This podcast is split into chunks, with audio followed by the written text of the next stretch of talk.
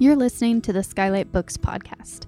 We're an independent, general interest bookstore putting great reads in the hands of people in the Los Feliz neighborhood of Los Angeles. Hosted by resident Skylighters, we're here to bring you new and exciting author conversations, group reads, and bookseller chats. Happy listening. Hello, lovely listeners, and welcome back to the Skylight Books podcast. I'm your host, Natalie, and today we are so excited to welcome Sasha Tokshiblu-LaPointe to talk about Red Paint, the ancestral autobiography of a Coast Salish punk. Sasha Tokshiblu-LaPointe is a Coast Salish author from the Nooksack and Upper Skagit Indian tribes. She received a double MFA in creative nonfiction and poetry from the Institute of American Indian Arts, and she lives in Tacoma, Washington. Thanks so much for being here, Sasha. Thanks for having me. Do you want to start by reading a little something for us? Sure. Um, I'm going to read um, a chapter that is towards the end of the book. Um, it's called Dead Man's Cove. Dead Man's Cove. Goonies never say die. I thought about this as I crested the Astoria Bridge. A thick gray fog enveloped my car, the seafoam green metal of the bridge appearing and disappearing. As I came down the other side, Astoria came into view. Goonies never say die, but Goonies never had to say colonization or relocation or smallpox. I crossed the large mouth of the Columbia River, the place where the river met the sea. I was on my own treasure hunt, but I wasn't looking for gold. I was looking for answers. My room at the Riverwalk Inn was small and cozy against the dark afternoon. A drizzle slid down the windows as I read family histories and letters wrapped in my grandmother's wool shawl. I burned cedar. I burned sage. The place beyond the window felt charged, connected to me in some way I couldn't name. Pan, my dog, needed a walk, so I ventured out into the town. Astoria was cute. Quaint storefront fronts promised handcrafted art, nautical themed wall hangings, knits, and things made with shells. I passed by shops and breweries along the wet wood of the boardwalk, Pan obsessed over the lingering scent on a urine soaked planter box. I left her to it, looping her le- leash around a bike rack before popping into the Gypsy Treasure Chest, a shop claiming to house curios, gemstones, Wiccan spellbooks, and all things spiritual. Inside, I only found kitschy gifts, imported jewelry, belly dance costumes, tumbled rocks, and tarot cards. I eyed the decks on display, the fairy oracle deck, the goddess deck. I rolled my eyes when I found it. Native American medicine cards. The deck featured a painted wolf circled within a dream catcher on the cover, and aside from my own reflection in the bathroom's fluorescent lit mirror, it was my first native sighting since arriving in Astoria. I turned the box over and read the contents raven, bear, badger, and coyote spirit animals all representing different omens. This one means financial stress. This one means emotional blocks. This one means distress, and so on. Neither the artist nor the creator of the medicine deck were native. I felt annoyed, but worse than that, I felt lonely. After purchasing a small vial of rose oil, I thanked the silver haired man wearing a turquoise ring and left. Pan stopped at a patch of grass on a corner. As she walked circles in the small park, I looked out across the water. Ilwaco was somewhere out there, past the beach and through the trees. Tucked somewhere along that coast was the small fishing village my ancestor called home. After dinner, I watched The Goonies in my hotel room. I watched the film not as research, but an attempt to cheer myself up on this lonely trip down the coast. I tried to enjoy the truffle shuffle, the baby Ruth, and the slick shoes. I couldn't help but wonder why there wasn't a Chinook Goonie. Shouldn't there be? I amused myself with visions of my Chinook Goonie, with braids and the ability to catch a salmon, but there was no Chinook character in the Goonies, not even a background character. The story took place here on Chinook land, yet my indigenous ancestors were invisible. I went to bed worried about what I might find in Ilwaco. With Pan curled against my feet on the oversized hotel bed, I dreamt of tidal waves, canoes crashing against the rocks, and the great bodies of whales slamming into my hotel window. I woke early and downed a cup of hotel coffee. Pan and I hit the road as the sun rose over a glittering Columbia River. Victorian houses dotted the hills and cliffsides overlooking the water. Almost every house in Astoria was Victorian, with wraparound porches and rooftops decorated with ornate carvings. I thought they looked like toy houses, doll houses, something made up and pretend. I closed my eyes at a stoplight and tried to imagine the land here before the ships came, before the settlers made Astoria what it was quaint, beautiful, and white. I drove through the town of Chinook on my way to Ilwaco and pulled off the road at the first heritage site I encountered. It was an unimpressive patch of land with a few rickety picnic tables dotting the tree line. I let Pan off leash and walked to the edge of the park. Through the trees, I stood in awe of the coastal beauty. The tree line gave way to a sparse and rocky shore. Gray stones, crawling waves, and the long branches of trees sweeping over the beach like hands. This was my favorite of nature's intersections, the forest and the sea. To see windswept coastal trees, jagged rocks, and crashing waves ignited something in me. It always felt like a memory. It felt like home. Pan sniffed around the base of a wooden sign. The painted placard told of a certain kind of seabird, a big and beautiful creature that called this coastline home. I looked up from reading in a silly moment of hoping that I might spot one circling. Returning to the text, I read on to discover that this particular shore was where Captain Whoever first spotted these massive birds from his ship off coast. The rocky shoreline was treacherous, but the placard honored the seamen for their bra- bravery, for maneuvering their boats carefully to shore. This site was noted for being a favored hunting ground for these prized birds. I watched my dog take a shit in the wet grass. I didn't pick it up. The next site I encountered was Fort Columbia on the river. A sign in the parking lot informed me that if I didn't pay for a day pass, I would receive a big fine. I parked and didn't pay. If a park ranger stopped a Coast Salish girl and her dog wandering the sites of the first settlement on her people's land, would he really give her a fine? I was sure he would, but I wanted the chance to challenge it anyway. To my disappointment, we wandered the abandoned fort undisturbed. It was a bust, just a bunch of sterile wooden buildings, old and empty. Historical facts printed on signs faded by the sun. The white men who once lived here were barbers, musicians, and farmers, not only soldiers. This was a community. On my way out, I stopped at the massive wooden sign hanging close to the entrance. In bold letters, it read, Fort Columbia. Here was the home of the Chinook Indians and their great chief, Comcomly.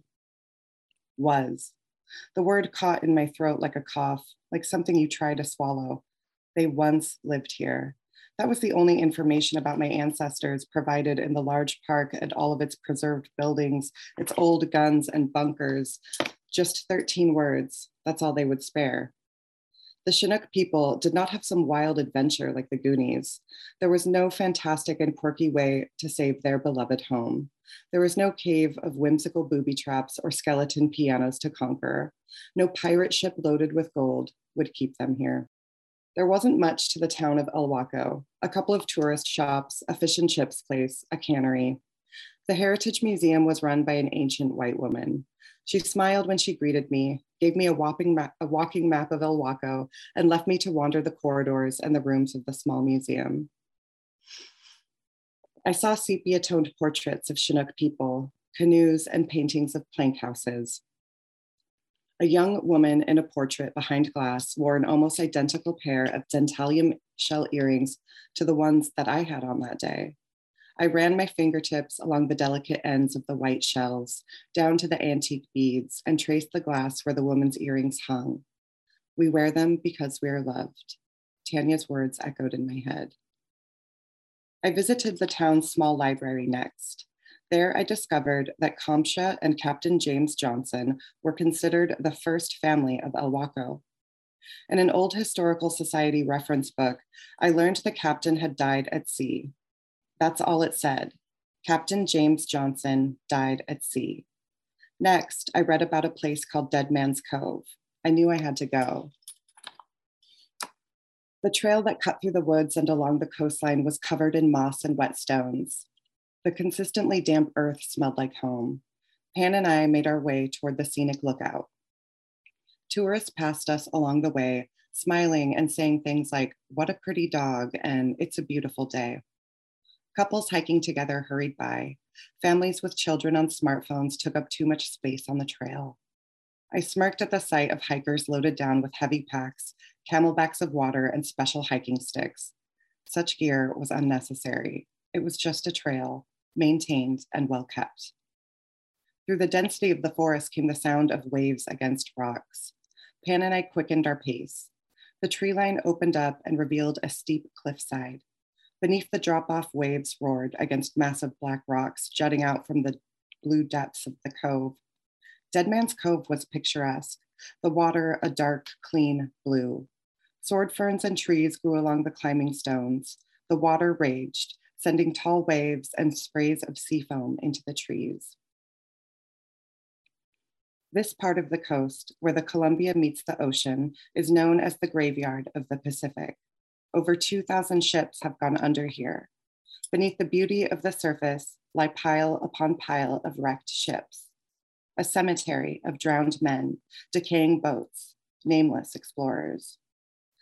Perhaps this was where the captain met his demise, right here in Dead Man's Cove.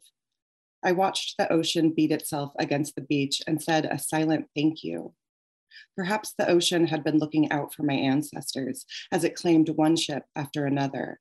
Perhaps it was trying to keep them safe. The men who sailed here brought disease and gold and alcohol. They brought treaties and names for places already named. They crossed an ocean to climb these shores, and the water pulled them under when it could, to keep the land as it was, even if only for a moment longer. I paid my respects not to the men lost at sea, but to the sea itself, the power beneath the waves.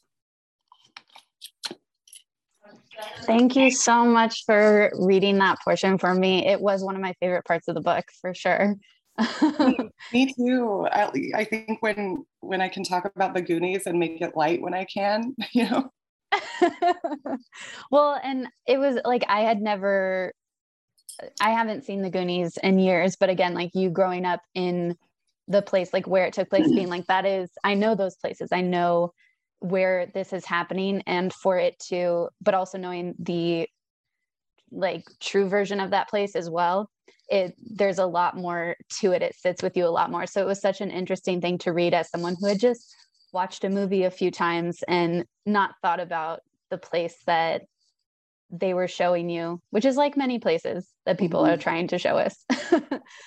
and with this book, like in particular, it's you talk about how you've spent so much time like writing it. And I don't know if it was just me sort of feeling it as you were reading it as well, but it must be hard to continue to like this is a book that you you've written all this down and now you're going to continue to live with it as you continue to live with um, all of the experiences that you have had and as you continue to heal. The way humans work. We to heal we have to dig and we have to like scrape and claw and get through all those things. And now you've written it down and it exists in a place which is a feat all its own. Um, and now you get to continue talking about it which i'm sure is so much fun right so what what is that sort of process been like? Like, how long did you spend um, putting this book together? Did you were you always writing down stories about your life as they happened, or as you processed them and worked through them, or did it kind of become a point in time, which you talk about a little bit in the book, where things kind of came to a head and you were like, I need to. I need to figure this out, and writing it down became a way to do that. Mm-hmm. Yeah, I mean, the process of writing this book in particular um, was so so different than what I had experienced before. Um, I mean, I know that I I talk about it in the book a bit, but um, before this book, um, I spent my grad program working on an entirely different book, a very long memoir. I got, I think it was like 400 pages. It was ridiculous. but and I spent like a couple years and just a lot of um, like I worked on that book for so long. I think I even started it while I was still in my undergrad and then brought it into my MFA program. Um, and it became my thesis. And by the time I left grad school, I had this like 400 and something pages um, memoir called Little Boats. And in doing that, um, that first memoir was, um, I think, what sort of got me to red paint, um, because in writing it, I I sort of dislodged things in me. Um, mm-hmm. I went into those those memories and began sort of excavating and and digging up all this old stuff. I wasn't really prepared for it, and I think that um, if you're diving into memoir like that and uh, specifically traumatic memories and experiences without the proper tools, like I think that it was pretty reckless. And I mean, I was proud of the thing I had done. Right, I'd spent all the like three years writing this book and um, in doing so, um, was diagnosed with PTSD, started having a really tricky time, like not being prepared to kind of unpack these these memories that just kept coming out like a Russian nesting doll. I'm like, oh, here's another one, here's another one, here's another one. and um, when it was all said and done, I had this completed manuscript that people were interested in. Like I had several agents and publishers that were like, kind of, ooh, we want to read this, we want to read this. And it was the same thing over and over. I'd have someone interested, either an editor or an agent, and they'd read 30 pages and they'd be like, we really like this, we, want to read the whole thing. And the same thing kept happening where they would, be, they would get to the end after initially being so interested and they would say, you know, we really love your voice. We love um, you know your story but this story just isn't it. It got rejected over and over. And i was so confused because people would be really interested and then be like ah like something was wrong right? Something was not was not in it. And um i think after a year of that happening just continuously i took a huge break. I just stopped. And i mean on top of that um having to like you know do the work of you know being diagnosed with ptsd and having um uh, anxiety disorder and all of these things it became too much and i just like put everything away. Like i just stopped and i, I think that that's when i joined the band and like kind of said you know mm-hmm. what i'm just gonna wait tables and bartend at this like punk pizza place. And i just took a huge break from writing and like um, joined a punk band went on some tours and was like you know maybe the writing thing just isn't gonna happen um, but what brought me to red paint um, was that entire experience, um, realizing that I had sort of um, excavated these traumatic memories and they literally got into my body and like were making me sick. Like I was having um, PTSD flashbacks. I was hospitalized for asthma and panic attacks and fainting. And I was sort of confronted with this you have a different story to tell and it, it isn't little boats. It's like a whole like i had to write little boats to get to red paint but in right and and then once i started writing red paint like those stories like i think in my process of healing um, i kept going back to these stories like my ancestor kamsha like the stories my mom would tell me the moments with my grandmother like i kept returning to these women and their stories and i realized it was through learning and discovering more about their lives and their strength that that's that was where the healing was for me and when i started that like red paint happened really quickly i think i wrote it in like six months. Um, I mean, obviously, there was a long process of edits published after that, but it just kind of poured out of me because I think that it was a, a, absolutely a story of healing and an active one. Um, I don't even know if I answered your question. I'm so sorry, but that was that was how I. Wrote it. I'm not it. sure. I'm not sure I even remember what my question was. I was just enjoying listening to you tell me about this process because that was another thing about like the title to you it's an ancestral autobiography and i feel like i had this was a book where i hadn't really i may have seen that that like title used before or those words together but i wasn't sure how that was going to play out as i was reading and and that was something that was so beautiful about it is it really it is not just your autobiography it is like so much of your life and the things that have happened to you are tied up in those stories of your ancestors as well. And um, I had asked you before we started to, I was like, could you read about Kamsha? Because like that story, her story as well. And the fact that you're even, that you were even able to go to the place where she lived and to see like where she was and to see her because you did. Um like that that i think that was one of my favorite parts of the book to be able to sort of hear about what that kind of opportunity um, offers you when you're trying to heal but also like not only that it's an opportunity that it's a it's difficult it's so it's such a hard and traumatic thing to choose to do as well mm-hmm. um so i was wondering and that kind of goes into a lot of the a big theme of the book is um, your mom and a lot of other people telling you that you were spirit sick mm-hmm. um, and how that factored into all of the ways that your ancestors were spirit sick as well mm-hmm. and um, there's a lot of this a lot of conversation within the book just talking about how all these women in your family were so sick and that there's like there there was so much brokenness there. And then that idea of just constantly questioning that and having to sit with it. It's one thing if you feel that way about yourself but then when you have everyone constantly telling you that mm-hmm. um it's a really hard thing to to move through the world with. And um i was wondering if you could just tell us a little bit about how you how you kind of got to these different points where you decided it was time to start like or how you were going to move out of this sickness and move through it and what you what it kind of looked like for you? Yeah um i'm so glad you brought up um kamsha too. She was a big part of that for me i think like that getting to a point of healing.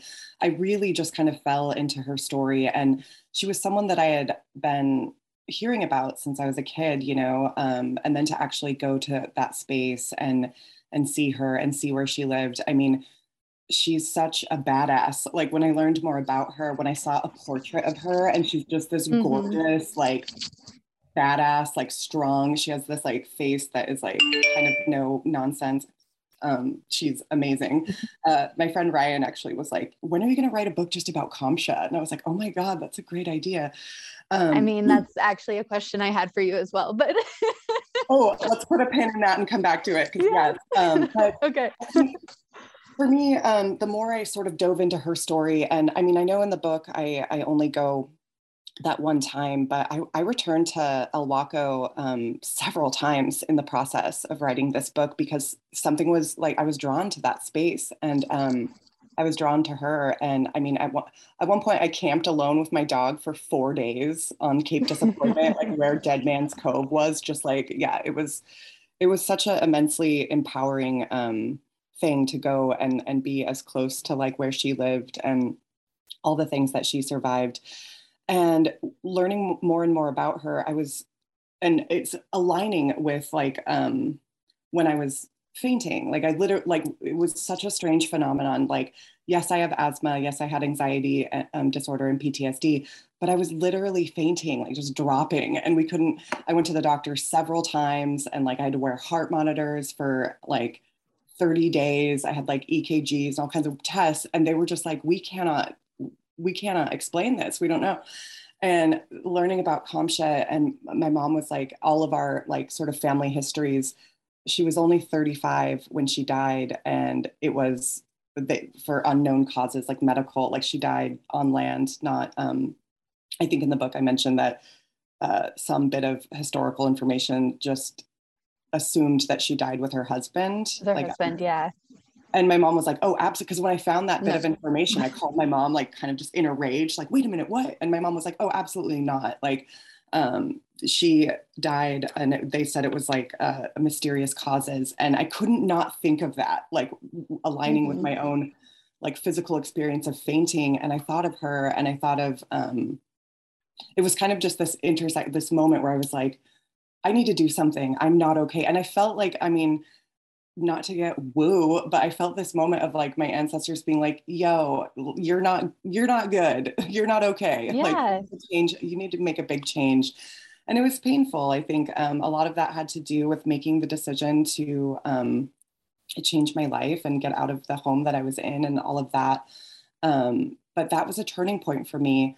Whereas I think in the the previous manuscript in Little Boats, I had this neat, tidy little ending. Even my my professor, um, who is so amazing, Melissa Febos, called me out on it. She was like, "What's with this ending? You have like almost a fairy tale Cinderella kind of bullshit ending where you know you get married and you're everything's healed and happy now." And she was like, "I'm calling you out on this. This is not a, this is not your ending."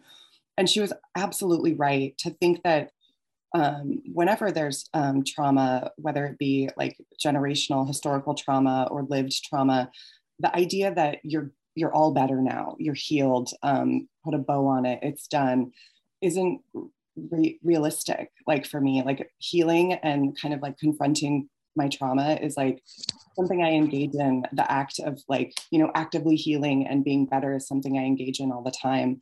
And when things sort of came to a head for me and I gone to the hospital several times for fainting, that's when I just started listening. And I was like, okay, you have to make big changes and sort of accepting that um, it's it's work. It's like, you know, sort of constant work and not in a bad mm-hmm. way, but like I think accepting that was a huge, huge relief and like made a big change for me.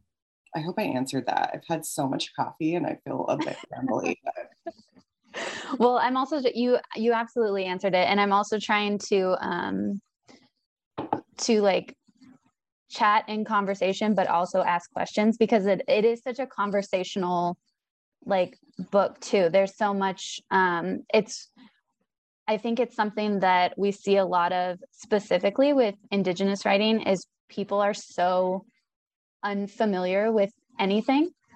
Um basically anything at all that uh, that when we read stories about or written by indigenous people we expect them to be um, all encompassing and that if this is the story that if this was sasha's life this has been every indian's life since the beginning of time.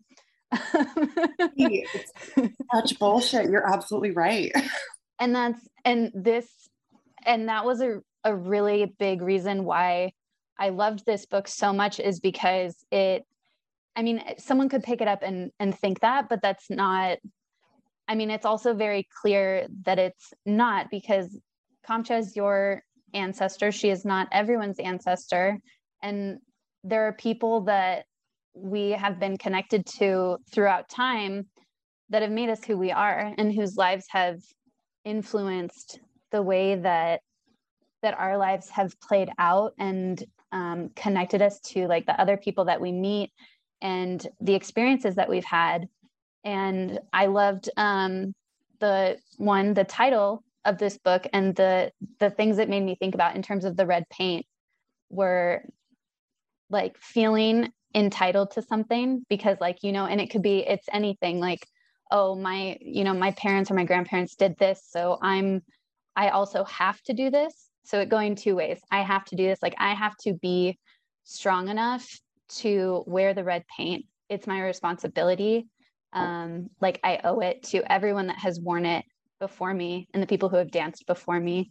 And also like so feeling the weight of that and not knowing if you are strong enough to do it but then also feeling like i get to do this because it's mine. And all those times that you came to your mom sort of ready for it and she was like you're not ready for it yet. Mm-hmm. um, and and feeling sort of upset about that because no matter even if you felt like you were a mess and you knew you were a mess you're like doesn't matter how messy i am like this is this doesn't have anything to do with me specifically. It's just like a family thing and i get to do it.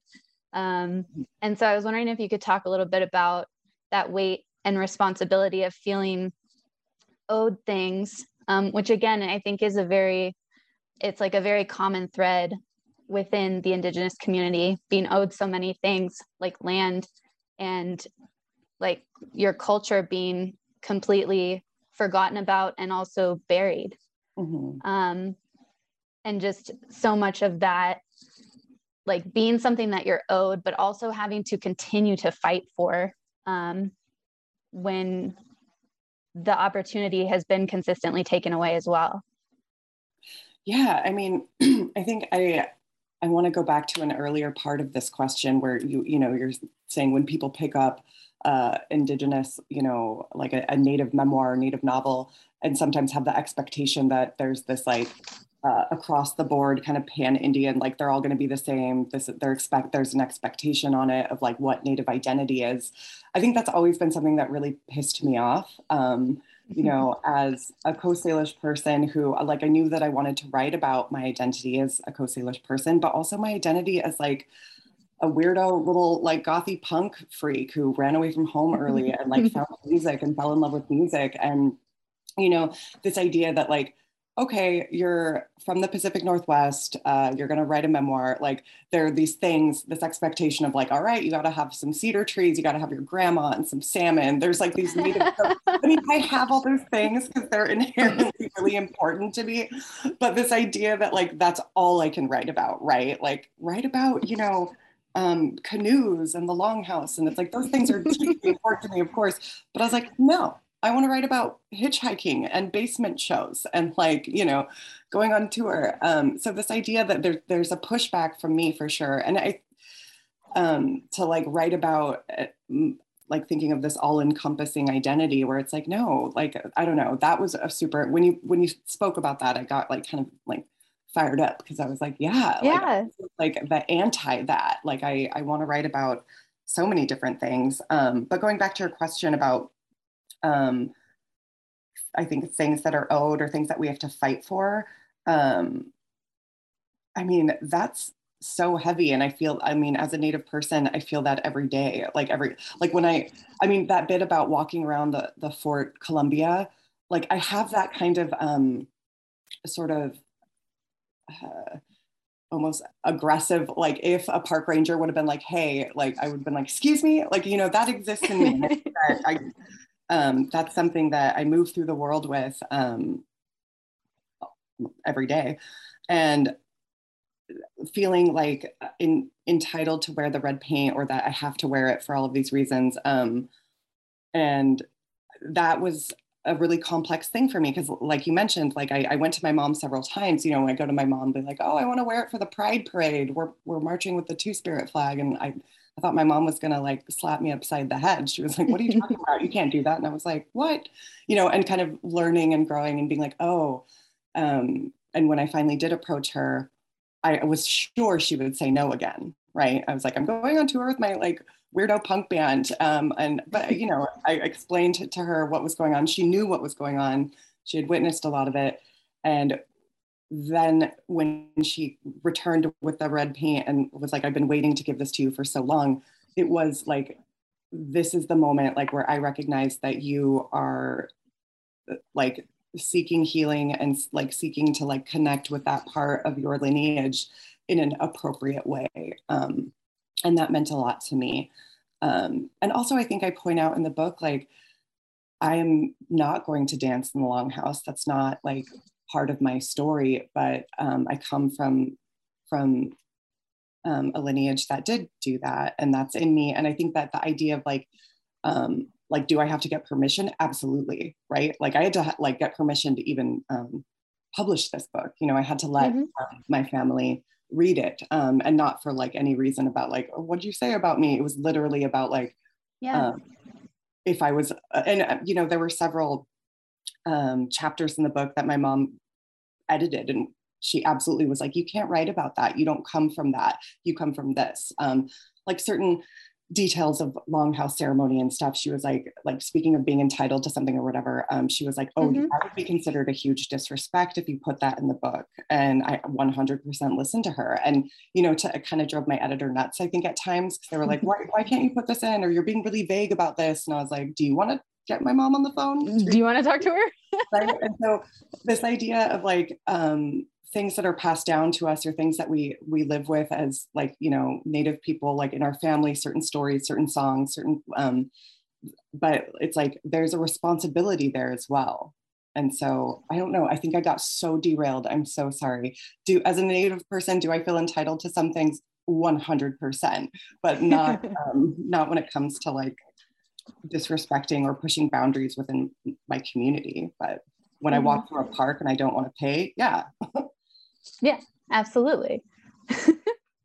um, and then so much of this book and putting it together and the time spent on it, we've talked about were like discoveries. So many things that you learned about yourself or you had to go searching for were there any discoveries that like you didn't talk about in the book or things that kind of just came up even if they were fun like little tidbits of information things you learned about yourself that you love and practices that you've continued after starting to do them during this process um, or things that you learned about your family history that weren't necessarily things needed to be in this book but that you still carry with you now.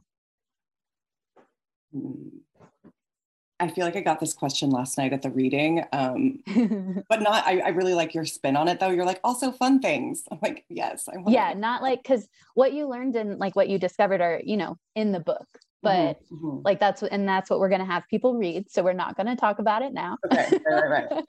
Spoilers. But, um, I feel um, like I already gave several. No spoilers. spoilers. Okay. but yeah, like things that like either uh you know a practice because you you had to like you said we when people are healing we one of the biggest things is accepting that it doesn't end it doesn't ever end and so like so much of this part of your story is the process of healing and uh, finding a way to more lightly walk through the world and i'm sure that there's plenty of things that um, you came across like rose quartz for one mm, mm-hmm. um, carrying it with you. So like that is something from the book. Spoilers for everyone, but um, other other practices and things that have helped you continue to heal since this has come together. Yeah, I'm like combing through my answers to be like no spoilers.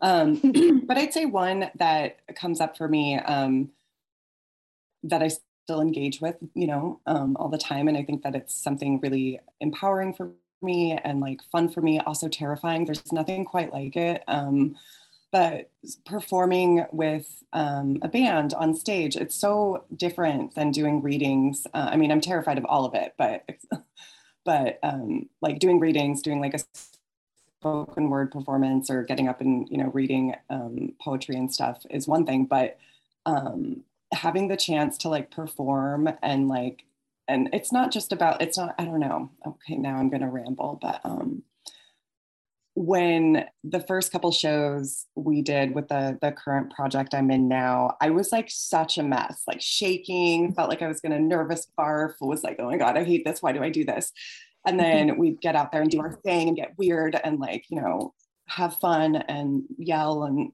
sing off key and just have a great time um, afterwards, it always felt like I was like this little wrung out washcloth. Like it felt good. And there was something about the, the, the combination of being both totally terrified to do it and forcing yourself to do it, and then feeling like a total badass at the end, even if you sucked, yeah. right? You were terrible. Um, so I think that pushing myself to do something that scares me in that way, in a good way, not like I don't want to go dark, mm-hmm. but um, that's in the book, but mm-hmm. um, kind of pushing myself to to do something that even though I'm like terrified of it and kind of like shaking in my boots, um, it's really empowering. And I feel like, I mean, my band just played a show last week in Portland and we, you know, played shows before, but it's scary every time. And I like, you know, walked like up on the stage and looked out at this like Portland crowd and was like, oh shit. Like that feeling is super good for my healing. I think, you know, it reminds yeah. me that like nothing is going to kill me. Like, you know, like that I can do it. And I mean, something will kill me, but you know what I mean? Like this terrifying yeah. thing isn't going to kill me. And from someone who experienced anxiety in a way that I was like going to the ER and stuff, being like, oh, this might kill me though. So to be reminded that like, eh, it's not going to though, you're fine.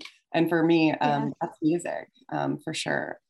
So that's one thing. Yeah, that's the only thing I can think of right now. I also, I was also curious if you, um, if you had a um, like a playlist that you either put together while you were writing the book or one that kind of uh, either while you were writing or like after you were writing. Um, i'm sure you might have since you're such a music person. Yeah i did. Actually i'm, I'm glad you asked because um, i was thinking about thing and this is something i want to do too but like well maybe they don't come up as much as the songs but like songs just are, come up in this book so much where yeah I had so many, um, I think in earlier drafts, every chapter opened with almost like an epigraph, right? But it was song lyrics mm-hmm. for everyone. Yeah. And my editor was like, this is a nightmare. You can't do this. This is copyright. like, it was everything from like PJ Harvey and Nick Cave uh-huh. to like, Bikini Kill and like, God, I think I even had nine inch nails, you know, to pay like, homage to my little dorky goth teen baby self. But um, throughout the book, it was like every chapter opened with lyrics first until my editor was like, absolutely not. Um, but music mm-hmm. still is like a thread, right? It's like a through mm-hmm. line through this story. And so I always knew that I wanted to make um, a mix, like make a playlist of all the songs that kind of show up. So I was already thinking of that.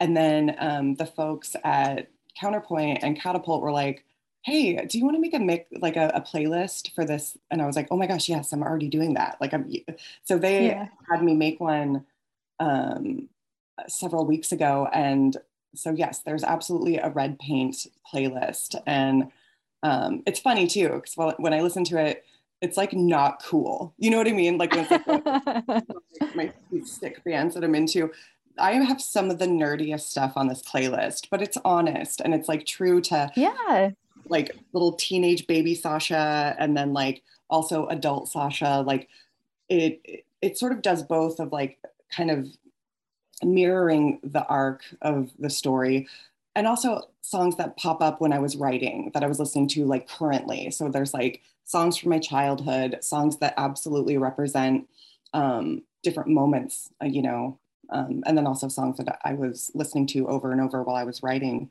Um, so that playlist does exist. I don't know what Counterpoint is going to do. They said they were going to make it public or like promote it or like put it out there somewhere, and they haven't yet. Yeah. But there is a red paint playlist. Okay, well, um, we can cut this part out, but I will be asking Kira about it, and maybe we can put it in our show notes, and maybe we can be the ones to do it with. That would be so awesome. it's funny too because I'm a little bit nervous about it. I'm like, it's not cool. There is some cool stuff on there, of course, but it's like there's some nerdy. Like I, you know, I don't have awesome like cool guy taste all the time. I'm also very sentimental and like just like yeah, this weird song from the Crow soundtrack needs to be on there because when I was 14 it really got me through it, you know? Well, that's what I mean. There's a playlist that uh that we play at the store sometimes that someone showed us, and it's called uh 2000, 2010 Urban Outfitters Time Machine. it is amazing. Yeah. It is like when it comes on, we know like because it's just those songs that you're like, I haven't heard this song in 10 years. And but it is it, was playing when I drove in the car down that one street and it got me there and that whole thing. So it is, it is no matter what song it is, they that's the power of music as to get woo about music. totally. Like I'm such a like nostalgia junkie. I'm sentimental, mm-hmm. like all, you know, so I mean, I feel like there's some great songs on the playlist, and then there's also ones that are just so specific to a certain moment in a certain relationship or something that I'm like, yep, this one needs to be on there. So it'll be interesting to hear people people's response to be like, this playlist is all over the place. You know what I mean? It doesn't have like a thread or like a theme or like, oh, this song, you know, really goes into the next one really well. It's like, no, this is a story. This is my story. Yeah. Songs. Well, and that's, I mean, that's the same thing to bring it back to our our conversation about uh, how not one indigenous story is all indigenous stories is this playlist are one story is not for everybody one playlist is not for everybody this is sasha's life in music from counting crows to medusa stare and oh, on and on. Don't know if counting crows made it on there but i appreciate the call out. Um, i know it'll be funny to be like oh some people are definitely going to be skipping around right? Oh no like skip that song skip that song. There's specific instructions like you cannot skip you cannot shuffle you must listen from song one to the end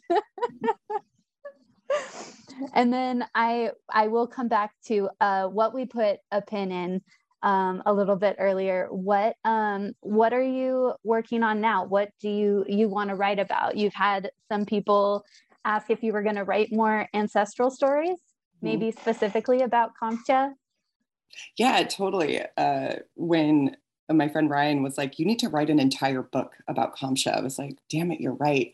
Um, but I feel like that's that's down the road. Like I'm not ready for that. Like because I yeah. want to do that woman justice, and um, mm-hmm. but that's definitely something that I want to I want to do someday. But right now, I'm working on a collection of essays um, that I think several of them um, already exist in the world and are published. Um, the the Thunder Song um, that I think was in Vogue about my grandmother and her um, commissioning a symphony um, and sort of aligning that with the protests and the pandemic um, and my experiences with that. there's another one, like I have several essays that are published and I'm working on a collection and it's very near to being complete. It's very close. Um, uh, also, Rose Quartz is a collection of poems that's coming out with Milkweed in exactly like one year, which I thought was really cool. They were like, we're going to publish this a year after Red Paint. And I'm like, that's awesome. So there will be a collection of poems and um, a collection of essays where I'm sort of just like thinking about and examining things, everything from like de- decolonizing my diet as a Coast Salish person. I hang out with a lot of vegans. Um, I've eaten vegan for a, a long time um, but sort of confronting that I, I, come from salmon people and we literally mm-hmm. have salmon ceremony every year. And to think about being like a, a little shithead vegan and telling my uncle like no i'm not going to eat that salmon was so wrong. So it's like essays about food essays about um, like decolonizing my diet also decolonizing like my relationships the way that i love um, intimacy all of that stuff. Um, you know just essays about me like or where I'm just kind of like thinking about stuff and rambling about it, but hopefully they're good. I don't know.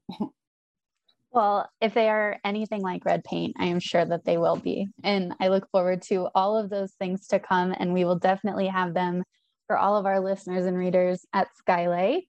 And for now, though, everyone can grab their copy of Red Paint, the ancestral autobiography of a Coast Salish punk, at Skylight Books. They are on the shelf now, or you can order one online at skylightbooks.com. Again, today my guest was Sasha Takshablue Lapointe, and we were so, so grateful to have her. Thanks for chatting with me. Thank you so much for having me. Thank you for listening to the Skylight Books podcast series. Please don't forget to visit our website at skylightbooks.com and make sure to follow us on Twitter and Instagram. Also, don't forget to subscribe to this podcast for more author talks and bookseller conversations. You can find us on Podbean, iTunes, and Spotify. Stay safe and healthy, and we hope to see you back in our store soon.